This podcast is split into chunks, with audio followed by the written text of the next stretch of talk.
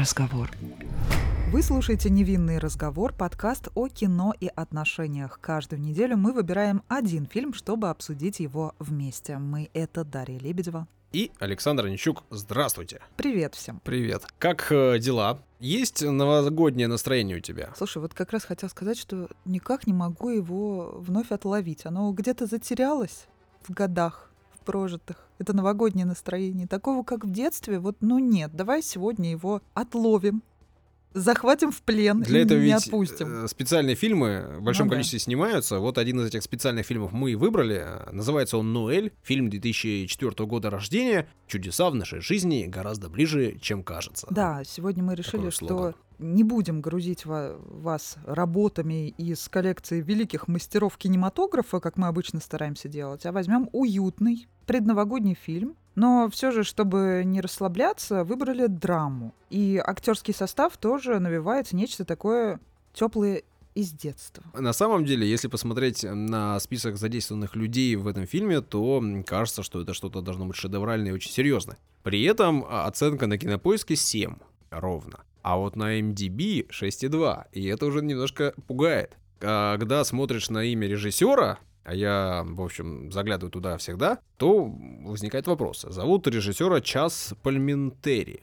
Пальментери. А вообще этого человека Чес. зовут, ну, то ли Час, то ли Чес, не до конца понятно, потому что вообще-то его зовут э, Каладжеро. Калоджера Лоренцо Пальментери. Да, Вот вот. Имя итальянское, да, но вроде Ну да. как э, в США, наверное, родился и американский. Актер в первую очередь, причем актер такого второго плана, и вот режиссер. Сценарист Дэвид Хаббард, ну, тоже что-то это. А вот дальше начинаются вещи, конечно, удивительные. Оператор Рассел Карпентер. Ну, это, в общем, Оскар за работу в «Титанике», огромное количество фильмов, ну, в общем, человек, который снимает круто. И картинка в этом фильме хороша. И он снимает «Аватар 2» и «Аватар 3» прямо сейчас. Именно так, да. Ну или снял, но они скоро выйдут. В общем, это крутой человек. Дальше, композитор Алан э, Менкин. 8 Оскаров у человека. Дальше, состав удивительный, конечно. Робин Уильямс. Оскар, да, лучшая мужская роль второго плана. Золотой глобус, Сатурн, э, приз гильдии киноактеров и всякое разное прочее еще. Алан Аркин. Оскар лучшая мужская роль второго плана. Британской киноакадемии приз Золотой глобус, приз гильдии актеров и все прочее. Сьюзан э, Сарандон.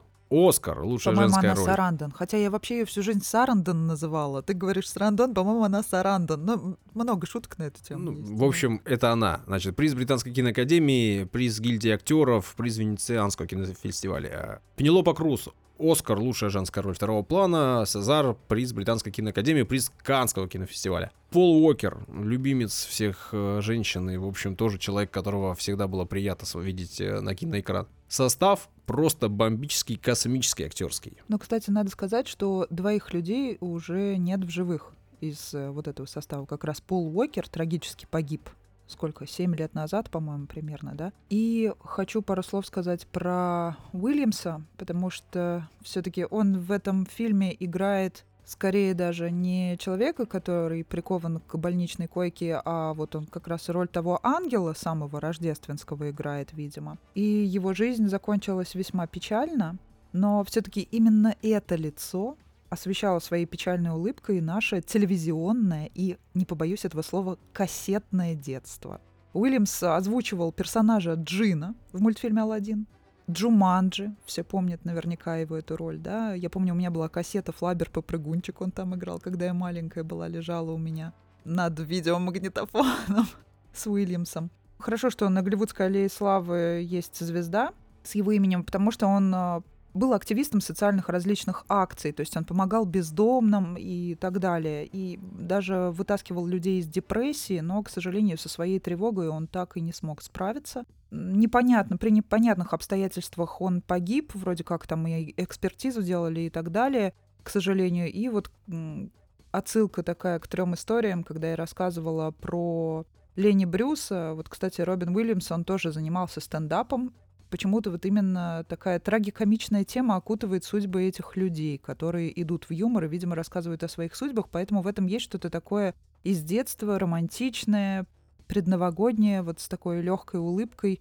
Уильямса, не знаю. Ну, хотя бы ради этого надо посмотреть этот фильм для настроения, наверное, мне кажется. При этом это тот случай, когда, наверное, кино нельзя назвать хорошим, именно как фильм. Прям да, вот с точки мощным, зрения сильным. кинематографа это... Фильм добрый, но при этом э, очень нецелостный. По большому счету, это такой набор даже не новелл, а просто историй, рассказанных авторами, при этом рассказанных дурно, в том смысле, что не, не вполне понятно персонажи, не вполне понятно события, но при этом поговаривают, я вот общался с людьми, которые этот фильм смотрели, что он такой добрый, что он такой э, действительно новогодний. В общем, выбор наш понятен, и обсудить в нем все-таки есть что. Будем это делать, будем это делать всегда, как, э, как и обычно, под напиток.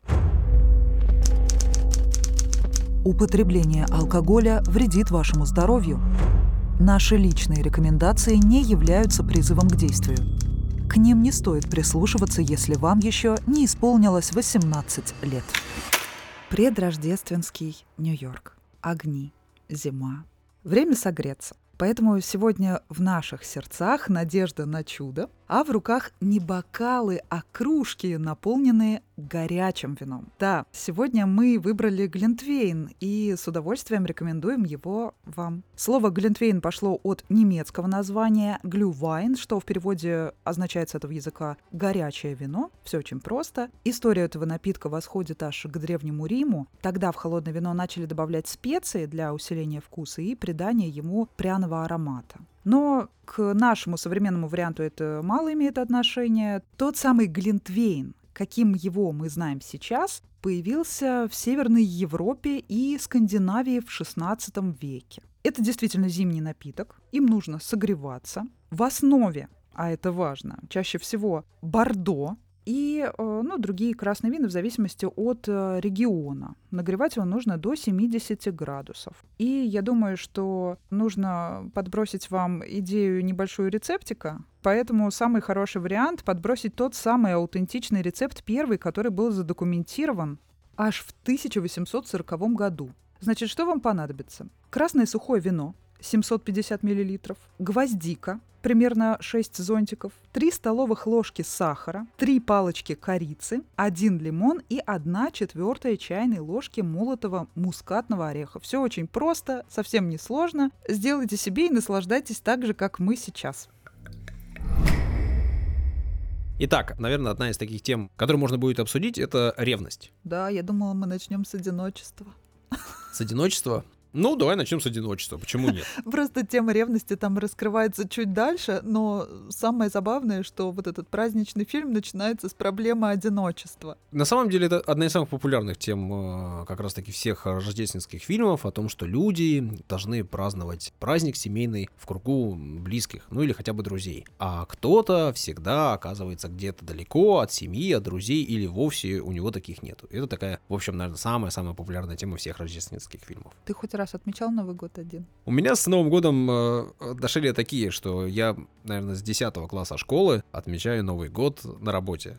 Я либо веду, либо э, что-нибудь с музыкой, либо я выступаю. В общем, я всегда на работе, честно говоря. Два, по-моему, раза сделал исключение, чтобы встретить с семьей, там, с родителями, с близкими. За все эти годы больше 15. Ну, вот я вспоминаю... Больше 20 уже получается. О, как. Ну, видишь, как это просто с профессией связано. А у меня были какие-то, мне кажется, близкие к этому и странные вообще ситуации. Но вот в одиночестве никогда не приходилось, в полном одиночестве никогда не приходилось отмечать. Но здесь мы видим, как взрослая женщина ухаживает за больной мамой, которая лежит в больнице, видимо, давно, судя по тому, что там вся палата в портретах и Чего фотографиях. Быть вряд ли может на самом деле. Ты тоже обратил, да, на это Ну, это внимание, что какая-то это глупость. как-то странно Ну, очень. конечно, в Нью-Йорке, в обычной клинике так заставить... к- Как квартиру Ну, вряд ли. буквально.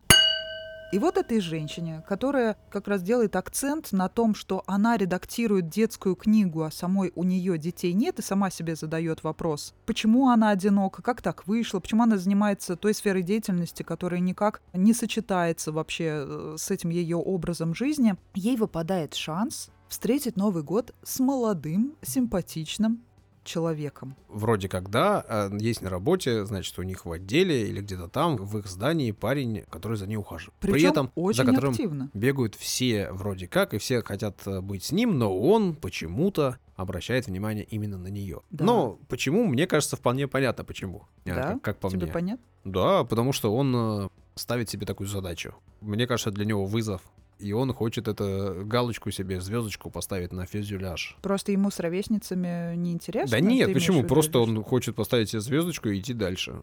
Я не думаю, что он планирует свою жизнь. Ну, судя по тому, как он легко отказался от своей цели, да, ну, видимо. Но тоже, как известно, никого не привлекает. Это, конечно, грустная тема, но никого не привлекают грузящие люди которые грузят своими проблемами. То есть она его так умело оттолкнула, что вот уже никому бы не захотелось подойти. Всем же легкости хочется, веселья, чтобы там «давай вместе Новый год, год проведем», и она «давай». Вот так всем хочется. Ну, то есть никому не хочется выслушивать чужие какие-то проблемы, переживания. А если бы она еще на него вывалила, ты знаешь, у меня больная мать, у меня чувство вины. Она сейчас там одна лежит в больнице, можно сказать, умирает, а я буду здесь сейчас веселиться, значит, еще с каким-то молодым мальчиком. Это что такое? Я как себе такое позволить могу? Никак не могу. Вот, видимо, так. Но она хорошо, что и этого хоть не сказала вслух. В общем, на самом деле, вот эта история меня меньше всего задела, в том смысле, что, ну, ничего такого глубокого здесь не показано. И обсудить, ну что, ну да, взрослой женщине, Нет, э, чувство наверное... вины. То есть вот не дает человек себе свободы жить, не хочет человек сам. Хотя для родителя самое важное это знать, что его ребенок счастлив, а не чтобы он рядом с ним постоянно сидел. То есть в этом счаст- счастье родителя по отношению к взрослой уже дочери-то. Мне кажется, что очень разные бывают ситуации. Иногда родители хотят, чтобы за ними ухаживали, чтобы я сталкивался с этим и видел это там в своей жизни у знакомых, когда родители не сказать, что издеваются, но требуют внимания к себе. Идеально, да, то, что ты говоришь, это идеальная картина, когда человек принимает там свое положение и говорит, э, облегчает жизнь своим близким. Но так бывает не всегда, э, в силу разных обстоятельств, и, и бывает по-разному. Ну да, конечно, будучи там ребенком чьим-то, или близким, или родным, ты хочешь помочь человеку, и у тебя есть чувство долга, да? Дальше вопрос в том, насколько это принимает патологическую форму, да, и можешь ли ты действительно реально помочь, и нужна ли твоя помощь э, действительно в чем-то. В данном фильме показано, что на самом деле ее помощь не вполне понятно, насколько она реальна, насколько она реально Ну да, помогает. то есть она просто приходит навестить ее, пытается ее покормить, мы это только И, видим. и это не помогает, ее кормит врач. Она при этом ни разу не ела из того, что она ей предлагает. Не похоже, что она как-то реагирует, ее мать, на ее присутствие. И, возможно, она не реагирует, потому что, ну, тут тоже об этом ничего не сказано, то ли ей тяжело принимать э, ухаживание дочери, потому что такое тоже с таким тоже доводилось сталкиваться. Либо ей э, просто она в таком состоянии, что она не понимает, не осознает. Поэтому и непрофессиональная помощь, да, там э, не доходит. Причем мы сразу замечаем, что искра пролетает между вот главной, ну, одной из главных героинь, вот этой Сьюзан, да, Сарандон в исполнении ее. Ее зовут Роза. Роза, Роза, да. Значит, пролетает искра между Розой и вот этим доктором, как раз который ухаживает. То есть это вот самых буквально первых сцен фильма мы понимаем, что они вроде как друг друга бы идеально подошли. Мы понимаем, что, скорее всего, в конце так и будет, но сначала мы посмотрим историю отказов от э, молодого мальчика вот этого. Хотя он, ну, не сказать, что он прям вот сильно молодой. Не, ну моложе, я не знаю, сколько ей здесь ну, по моложе, фильму. ну, лет 15 у них, наверное, разница. И то я не понимаю, в чем проблема. Там, ладно, была бы какая-то драма, и она была бы преподавателем, там, а он учеником, или что-то вот такое запретное. Тут вообще Даша, никакого Даша, запрета ты нет. пытаешься анализировать кино как хорошее кино. Еще раз, этот фильм, где нету глубины, где нету какой-то прописанного серьезного сценария. Здесь есть только на- намеченные темы, которые можно обсудить. Не нужно вдаваться в детали, я тебе уверяю. Здесь, если копать, все плохо. Все плохо. Там очень много нестыковок, но Прекрасно только глаза Пола Уокера. Актерская игра, в принципе, ну, она не ужасна. Она немножко странновата, но я думаю, что это требует, э, режиссеру требует, и актеры это, это тот случай, когда даже гениальные актеры, э, оскароносные и э, в других фильмах прекрасные, Так все здесь же от режиссера немножко зависит. нелепо смотрятся Задачу. местами. Все правильно. Но э, поэтому давай, давай от этого просто будем уходить. Параллельно мы видим историю, которая разворачивается в паре героини э, Пенелопы Круз и Пола Уокера. Да, Пенелопу Круз тут зовут Нина Васкес, а Пола Уокера здесь зовут Майк. И вот Майк что- полицейский. Да, Майк полицейский, а Нина кто? А Нина, э, не поймешь, кто. Просто помощница. красиво танцует. Нет, она помощница где-то кого-то в офисе. Кому-то она помогает, я не помню кому. Ну, вот, ли- кстати, чтобы посмотреть, как танцует Пенелопа Круз, можно посмотреть этот фильм не целиком, а включить этот кусочек. Ну, кстати, тем, кто любит танцы Пенелопы Круз, я рекомендую посмотреть фильм «Девять», по-моему, так он называется, если я не ошибаюсь. Там вообще он похож на череду концертных выступлений. Там еще есть парочка таких персонажей ярких. Вот там ее танец просто какой-то великолепный, сногсшибательный. Тоже такой, я бы не сказала, что мейнстримовый фильм. Посмотрите, если вам интересно. Если вас зацепила сцена танцев Пенелопы. Да, ну здесь она танцует, здесь она прекрасна, здесь она красива, и герой, э, значит, этот Майк полицейский видит, едет на машине и видит красивую девушку, останавливается и, в общем, знакомится с ней. Девушка соглашается познакомиться, потому что, ну, потому что это Пол Уокер, он красавчик. У них завязываются отношения. Сколько длятся эти отношения, абсолютно непонятно. Вроде бы они только случились, только начались, а вроде бы они уже женятся. Но это, в общем, все. А я вообще, кстати, сначала не поняла. Я думала сначала это просто подкат у него такой. Я даже для себя отметила, что он... Сейчас-то понятно. Фильм 2004 года, да? Да. Тогда в основном все флиртовали и, грубо говоря, да, вот подкатывали друг к другу вживую. А сейчас в основном все это делается посредством социальных сетей, да, переписки и так далее. Но уже тогда была такая возможность. Тем не менее, он ее где-то караулит, э, подъезжая на машине. И когда я первые секунды увидела, думаю, «М, неплохо. Ну, то есть вроде как э, нет куча пустых слов и больше действия, а потом мы понимаем, что они уже в отношениях, оказывается. Ну, я- еще раз,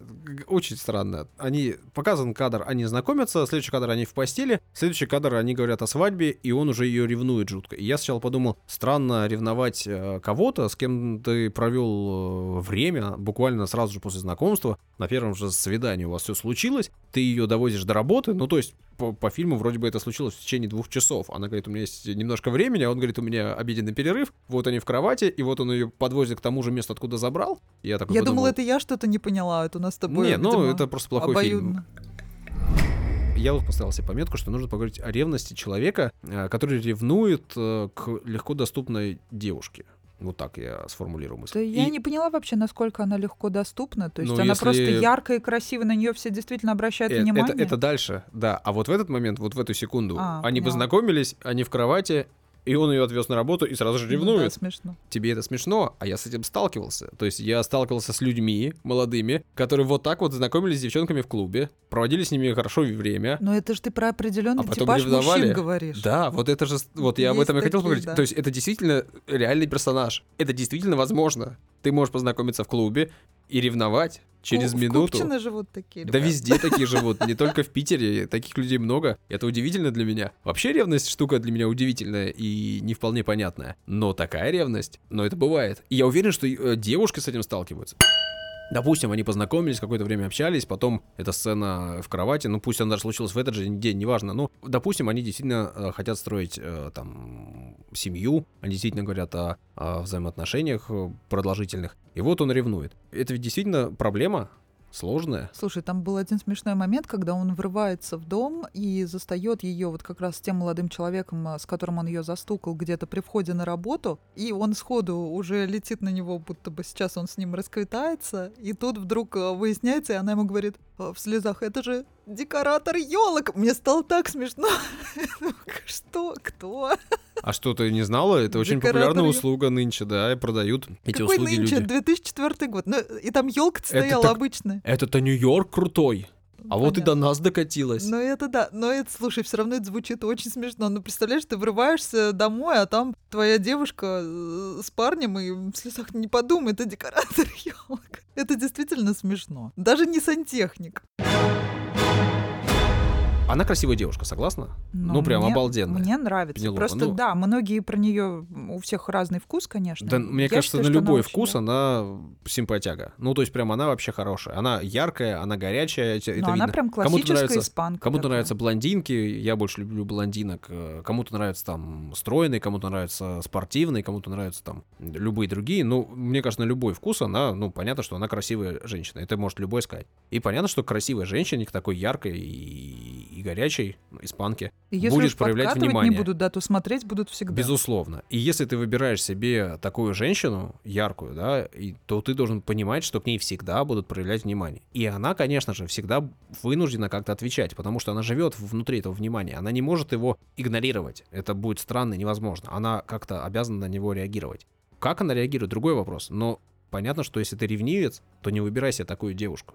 Наверное. Так это еще просто плюс красивая картинка. Они оба такие красавчики, типажные, в паре. Обычно таких ярких девушек выбирают как раз э, поскромнее молодые люди, чтобы вот это вот как-то нивелировать всю ситуацию общую, да, в паре картинку, чтобы смотрели на нее. А при... девушки?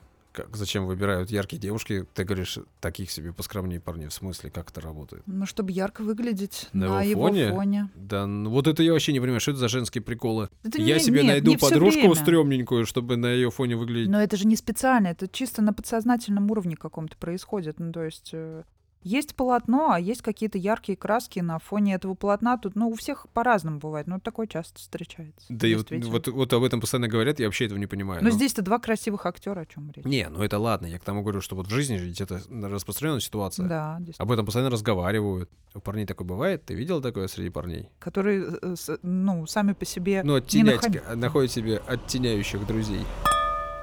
Если эм, ты ревнивец, не выбирайся яркую девушку. Если ты выбрался яркую девушку, будь готов, что, что много внимания ей будут оказывать. Так вы, у ревнивца основная его цель — это ревновать. То есть он в любом случае ревновать будет. И он все равно, если у него патологическое чувство ревности, он все равно, все равно будет выбирать ту, которую он будет каким-то образом вот... Э, ревновать. Да. Даже если поводов не будет, он все равно их Конечно, будет придумывать. Конечно, найдет и все. Но ведь это супер сложно жить с таким человеком. Супер проблемно жить с таким человеком. И ревность Но почему-то это такие одно люди из всегда качеств. живут в паре. Они не терпят одиночества, им нужно на ком-то срываться. Это вот так устроена психика человеческая. Наверное. Это очень сложно. Наверное. Не, ну, в общем... Да, и ему будто бы жизнь преподносит урок, что ревновать это плохо, и посылает ему странного человека в кафе. Он при этом все осознает в итоге потом, да, и, и, и приходит э, там в конце фильма, говорит, все, я больше не буду ревновать, я люблю тебя больше, чем нас с тобой, и вообще вот твое счастье для меня это прям, ну, то есть такая очень сладенькая э, сцена, где он признает признает все свои ошибки.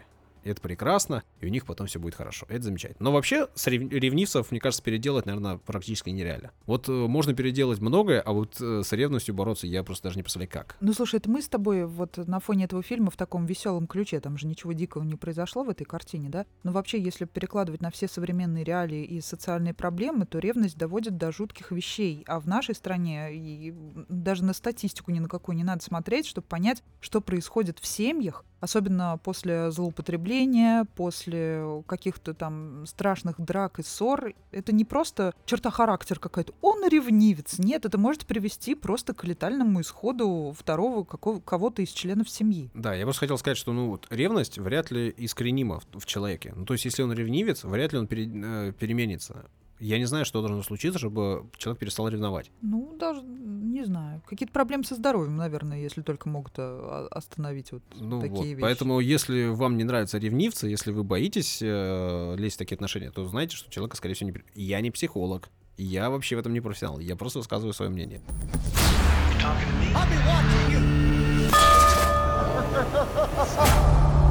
Окей, ревность, окей, одиночество. И ты уже сказала про э, другого человека, который появился. Арчи, да, его Ой, это самое странное Арти, вообще. Арти, Арти. Арти. Да, и он всю эту историю о том, как она сюда привязана и что происходит, но ведь здесь показано несколько вещей. Да, во-первых, здесь показана те самые гипертрофированная ревность, которая приводит к убийству, угу. к смерти. И это как бы показано такое будущее, да, возможное для Майка.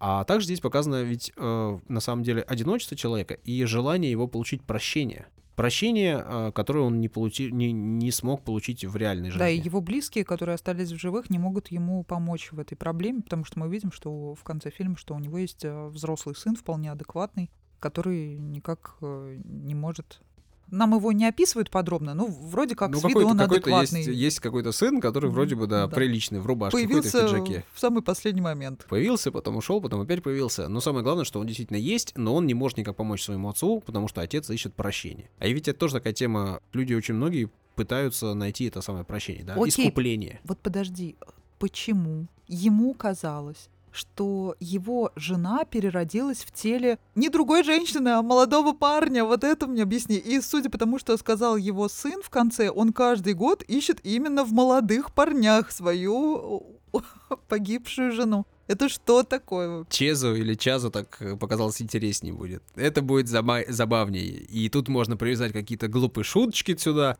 Видимо, тогда еще можно было бы это так шутить глупо и странно. И нищий, нищий в этом ничего. Давай э, суть. Сейчас бы, мне кажется, вот эта история закончилась бы по-другому, да? Вот как бы сейчас снимали этот фильм. Ну, мне сейчас- кажется, там бы каким-то поцелуем все закончилось. Тут, очевидно, кто-то откуда-то собрал много денег. И такой, о, я сейчас сниму классный фильмец. Нанял супер актеров, просто оскароносных, оператора, композитора. И такой, ну, видимо, час нашел где-то деньги. И такой, эй, Так фильм на DVD появился через три дня после... Потому что никто не пошел его смотреть. Ну, э, опять, мы скатываемся к э, с плохим шуткам о режиссере, но э, посмотри, искупление, да, ведь это штука, которая нужна человеку, да, по сути. Любой человек хочет э, получить прощение. Это, наверное, в нашей э, натуре где-то за- Особенно заложено. перед Рождеством, тут же все это Да, связывается. да, да, да, да. Потому что Рождество и вообще такие вот праздники, это просто некая отметка, через которую мы должны пройти. Да, и вот мы не должны быть одиноки, мы должны быть счастливы, мы должны подвести итоги в этот день. Это такое, ну, особенно, в, насколько я понимаю, что вот в англосаксонской культуре, или в Америке, в частности, очень много этому уделяется внимания. Ну да. Наверное, даже больше, чем у нас, потому что мы тоже подводим итоги, да, но мне кажется, что у нас чуть-чуть к этому так попроще отношение. Но у них, во-первых, Рождество играет большую роль, чем а, наступление самого Нового года. У нас-то Новый год, по сути, это советский праздник, сам Новый год. Да, Рождество мы в большинстве своем э, слабоверующие, маловерующие люди. Ну, в массе. Мы все ну, вроде в как общем, мы православные, но- отличаем эти два события, все относятся к этому по-разному, да, об этом мы говорить подробно не будем, все Нет, для ну себя уже приняли годы решение. советской власти, условно говоря, повлияли на нашу культуру так, что сейчас Рождество для нас не является там каким-то праздником. э, Да, то есть Новый год в таком виде, который, э, в котором мы сейчас его э, лицезреем, это тот самый советский Новый год. Это Да, да, да, факт. да, да. Поэтому, ну, у нас вот нету этой такой точки, да, супер важной для нас. Но мы видим, что она есть у них, и они вот какие-то там итоги подводят. И вот человек хочет э, найти прощение себе каждый год в этом. Ну, хочет, хочет. э, Важно, что как бы это показано для того, чтобы нашему главному герою Майку показать его возможное будущее, чтобы показать то самое перерождение человека. Он пересмотрел свои, значит, э, все свои взгляды. И вообще в этом фильме все пересматривают свои взгляды. Роза, да, потом пересмотрит свои взгляды, она немножко отпустит ситуацию и э, сможет двигаться дальше. Ей в этом чудо поможет, да, появление, не знаю, ангела, э, не ангела, духа, вот э, Чарли его зовут, да? Робина Уильямс. При этом, ты поняла, почему фильм называется «Ноэль»? Ну, ангел. Ангел, рождественский ангел, я так поняла. И это вроде вот он, Ну, я, ну, как я с- сказала в самом начале, я так понимаю, что рождественский ангел, э, его именно вот сыграл Робин Уильямс, который, как э, известно, скорее всего, закончил э, жизнь свою самостоятельно, по собственному решению, и здесь он тоже будто бы вместе с героиней Розы, они стоят на краю и тоже абсолютно, то есть он вот везде. ну, он ее спасает печаль. от самоубийства вроде как, да, И такого. вроде будто бы он тоже на краю там. Да, ну, в общем, у него такая хорошая э, роль, хорошо сыгранная. Вот Вообще, этот- этот когда кусочек. я его увидела, когда он там появился, вот действительно, единственное, что хорошего там есть, вот улыбка Робин Уильямса и, и глазки Пола Уокера. Вот. Но, Нет, э, и танец Пенелопы Круз. Вот, три момента. Три. А самое нелепое — это взаимоотношения полицейских внутри их команды. Я тебя поддержу, что мне нужно разобраться. Ну, такие бравые Э, ребята. Что происходит? Я сейчас останусь в больнице для того, чтобы выяснить, что здесь происходит. Что здесь происходит? Ничего не происходит. При этом он знает, что у него есть, значит, девушка, с которой они собираются э, строить семью. Совсем уже скоро, через неделю у них должна быть свадьба. При этом приходит напарник, приводит двух каких-то красоток, в кавычках. Веселых девушек, Да, зачем он их приводит к нему? нетрезвых. Для чего? Что он хотел Нет, ну а, вроде как они поссорились. Вот. сейчас, за пару часов? А тот уже как-то выяснил, почувствовал. Хе-хе-хей, есть варианты. Ну, в общем, странностей много. Но фильм прикольный. Я знаю людей, которым он понравился. Которые сказали, а он классный фильм. Классный фильм, Ну, очень кстати, веселый». я отзывы смотрела, многие в нем увидели что-то глубокое. И ну, вообще, да, вот нас Может быть, оц- мы с тобой много. недальновидные. Что здесь есть еще? Здесь еще э, есть персонаж, э, который хочет попасть в больницу. У него проблемы э, в семье были, он э, он мальчиком когда-то оказался в больнице на Новый год, на Рождество, и ему там очень понравилось, э, у него очень хорошие воспоминания, и он очень хочет попасть э, в свое детство, в этот самый лучший свой момент жизни. Ой, кстати, это вот тем... Тебе понятно это желание попасть в больницу человека? Ой, это патологическое желание, оно, очевидно, Я связано в с заболеванием. очень часто лежала в лор-отделении больницы. И мне там даже больше нравилось, чем в детских лагерях. Вот что это было за... Я туда сейчас ни под каким предлогом не хочу, естественно, попасть. Но почему-то, видимо, из-за ощущения спокойствия мне там нравилось больше, потому что меня никто не трогал, я лежал спокойненько, читал книжечки себе. И никто не заставлял убираться, как в детском лагере, помнишь, всех же заставляли, там не было никакого веселья, на самом деле там все было вот именно как будто э, по указке, это как армия какая-то была, так, встаем в 7 утра, пробежка, хочешь, не хочешь ты бежать, потом какие-то вот какая-то обязаловка бесконечная. Мне поэтому в больнице почему-то нравилось гораздо больше. И вот если бы я выбирала между этими двумя позициями, я бы лучше вот поделала какие-то в лор-отделении, значит, процедуры. Там кукушечка, что еще делать? Ребят, кто, кто лежал в лор-отделении, меня поймут. Таких много у нас в стране. Я ни разу не был в лагере в детском и ни разу не лежал в больнице в детстве, поэтому не вот могу видишь, я сказать. тебе экскурс такой небольшой. Да, это, наверное, говорит очень много о том, э, как подходит к детскому отдыху у нас в стране. Ну или в тех местах, где Нет, возможно, сейчас-то все изменилось, но я помню, как мама меня забирала из детского лагеря, и как я была счастлива, что я оттуда уезжаю раньше положенного срока. Ну, просто еще я выросла в экспедиции, я уже знала, что такое свобода. С четырех лет э, жить в палатке, и потом тебя в этот лагерь заключают как как, тюрьму. как в лагерь прямо. Ну да, Ну вот. неспроста он так называется. человек хочет попасть в свое детство, потом рассказывается история, почему это случилось, как это случилось. Но вот он, э, наверное, самое главное его желание это просто окунуться в прошлое и в этом прошлом э, провести время хорошее свое.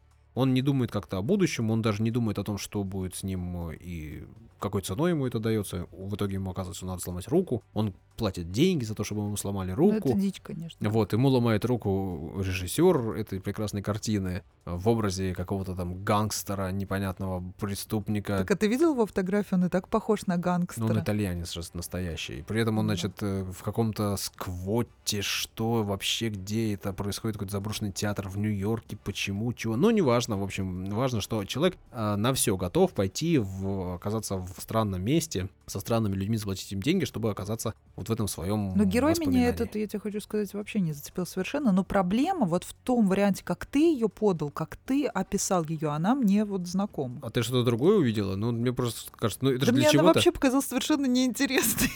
Вот эта линия Этот фильм это такой мешок, куда набросали разных тем. подарочка. Ну да, вот вам темы, поболтайте об этом. Ну, мы болтаем уже. Ну видишь, как здорово. Ну что ж, все-таки близится праздник э, в нашей стране важный, поэтому и как фильм нам этот подсказывает, и как мы сами, я думаю, никто не, не поспорит, что помощь близкого человека важна не только в самый последний момент, а важна всегда. Поэтому присмотритесь к тем, кто находится вокруг вас. Возможно, у них не все в порядке, и, возможно, им нужно ваше внимание. Вот и все. Будьте внимательны, не будьте ревнивы. Дарите друг другу подарки, да. С праздником вас. Новогоднего вам настроения. Пока-пока. Пока.